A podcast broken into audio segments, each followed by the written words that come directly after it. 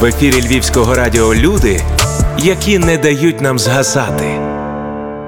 Мене звати Жук Михайло. Моя мама Жук Олександра Михайлівна. Вона працювала лікарем протягом 30 років в Брюховичах. Можна сказати, до останнього свого дня виконувала свій обов'язок. На жаль, 9 квітня вона померла від ковід, заразившись на роботі. Вогник пам'яті. Світло за тими, кого ми втратили. Моя мама народилась 14 вересня 56-го року в родині економістів Висоцького Михайла Яковича і Висоцької Олександри Іванівни. Вона народилась у Львові, потім навчалась у Львові в 28-й школі з поглибленим вивченням німецької мови. З відзнакою її закінчила. То була гордість, можна сказати, школи, тому що був такий теж проект гордість школи протягом поколінь. І там висіла фотографія моєї мами як учениці. Як обрала фах медика? Це не була сімейна справа. Мабуть, це була її доля, бо знову ж таки мені здається, що лікарем не можна вибрати. Лікарем, мабуть, треба народитися. Це є дуже такий відповідальний вибір, мабуть, шлях життєвий. І вона, будучи вже дитиною, вона вже зрозуміла, що вона хоче стати лікарем і чітко до того йшла, навчаючись, здобуваючи знання, здобуваючи виховання, якісь людські якості. Тобто логічно було, що вона вибрала собі цей шлях. Вона спочатку потрапила в Старосамбірський район, таке селище біль Неженкович, де вона по направленню влаштувалася лікарем. Там вона працювала, там вона познайомилася з моїм татом Ярославом Йосиповичем Жук, і там вони почали зустрічатися. Там взагалі такий досить цікавий час. Але коли це ти починаєш якби усвідомлювати і розумієш, що ті люди вони були надзвичайно цікавими.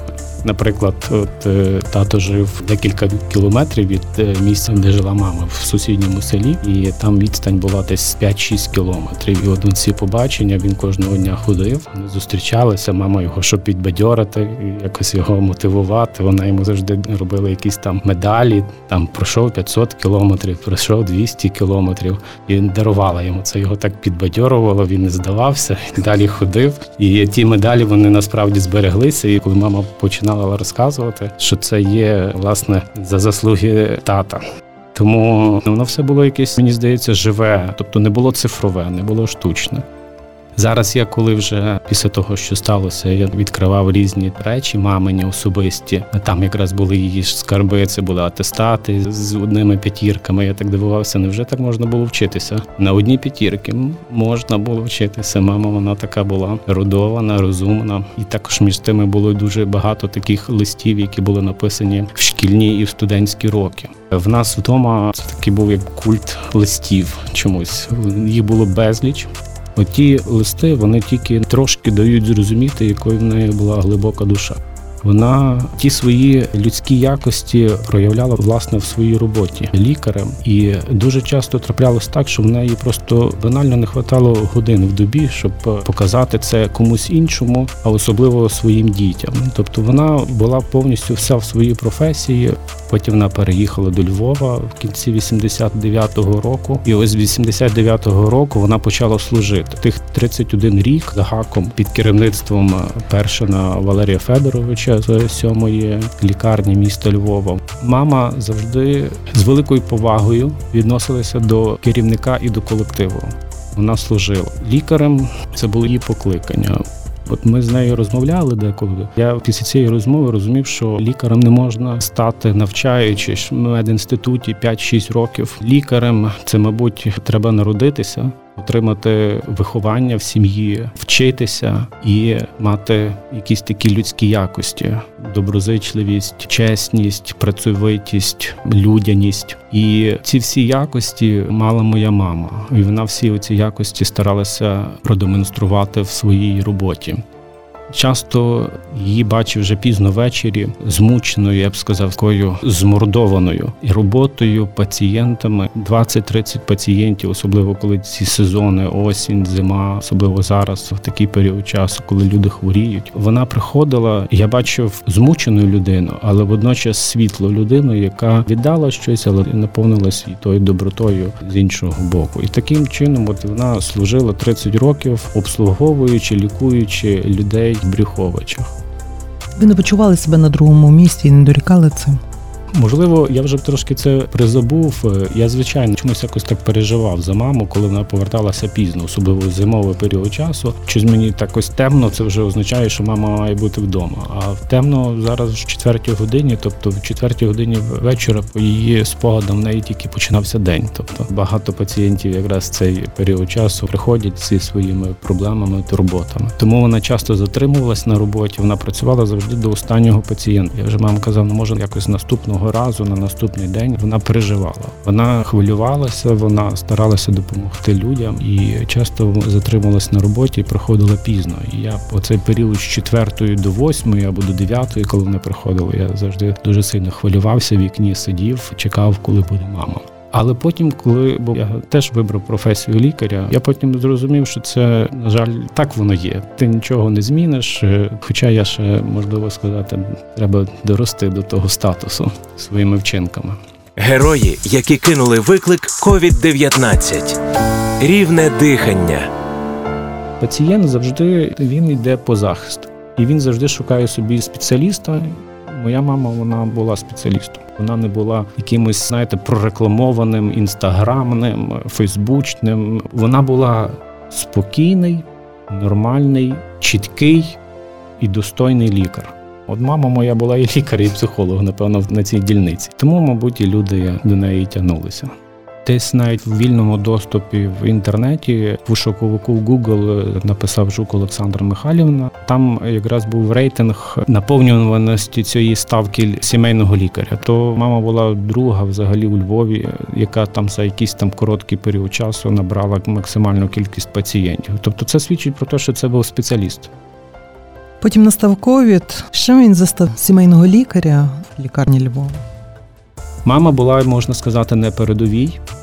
Якщо воно би тривало тиждень, то можна охороняти один одного від того захворювання. Але якщо воно триває півтора року, то в тебе ці такі відчуття небезпеки вони затуплюються. Якби можна було, звичайно, повернути час назад, то ми б, звичайно, по-іншому якось реагували на такі речі. Але час не повернеш. Життя моєї мами, на жаль, закінчилося. Я, звичайно, нічого не міг зробити. Я б нічого не зробив, і ніхто б не зробив. Вона мала бути на роботі, вона мала бути лікарем, вона мала там заразитися. На жаль, і я просто не можу собі уявити, що я сказав мамі: не йди на роботу. Вона би сказала: добре, завтра, післязавтра, ну давай ще місяць, ну давай ще півроку. Так насправді воно і було. Вона вже сама відчувала, що вона вже не може в першу чергу йти в ногу з сучасними трендами, з реформою, з комп'ютерами. Забирає дуже багато сил, багато різних нововведень, багато пацієнтів, нові захворювання, які постійно треба вивчати. І вона вже хотіла, вона вже з татом говорила, от вже, мабуть, треба йти на пенсію. Ну, на жаль, не встигла. Тобто якісь такі рухи були, але так просто взяти і піти додому, звичайно, вона б не змогла. Вона була б на пенсії, але вона б їздила в Бріховичі лікувати людей. Вона знала, що вона йде. Ви знаєте, мабуть, ні. На жаль, ця хвороба вона є дуже агресивна і дуже така стрімка. Можна сказати, що моя мама згоріла за три дні. Тільки в неї появилась е, температура, вона зразу була вдома. Три дні вона була в лікарні під наглядом. А вівторок вже, мабуть, нічого неможливо було зробити взагалі. Ми, навіть лікарі, не приділяли особливо уваги тому, що все настільки катастрофічно. Тобто мама каже, мені треба якісь листи знову ж по роботі, писати якісь там направлення і скерування і так далі. Будучи в лікарні, вона вже була в лікарні. Мама до останнього свого подиху вона виконувала свій обов'язок. Так як я говорю, так воно і було. Вона можна сказати, останні її слова, бо потім їй вже одягнули маску, і вже не можна було почути, що вона хотіла сказати. Щоб тато зробив обов'язкову вакцину. Я не займаюся зараз пропагандою вакцинування. Це кожного справу. То оце її слово це було слово не до тата, а до пацієнта, до людини, яка є в небезпеці. І останнє її слово було власне про пацієнта і щоб якось його оберегти. Мабуть, десятки пропущених дзвінків у цей період 2-3 дні, коли вона вже дійсно не могла відповісти. Всі від хворих людей. Більш ніж певнений, якщо б вона мала просто сили говорити, вона би підняла слухавку і давала поради якісь лікарські по телефону. Оце є такий шлях лікаря. Таке якби сумне, але для мене це гордість. Ми думали, що написати біля фотографії. Ми написали там лікар. Це дійсно треба заслужити. Хтось пише вірші, хтось пише якісь побажання, а ми просто написали, що це є лікар.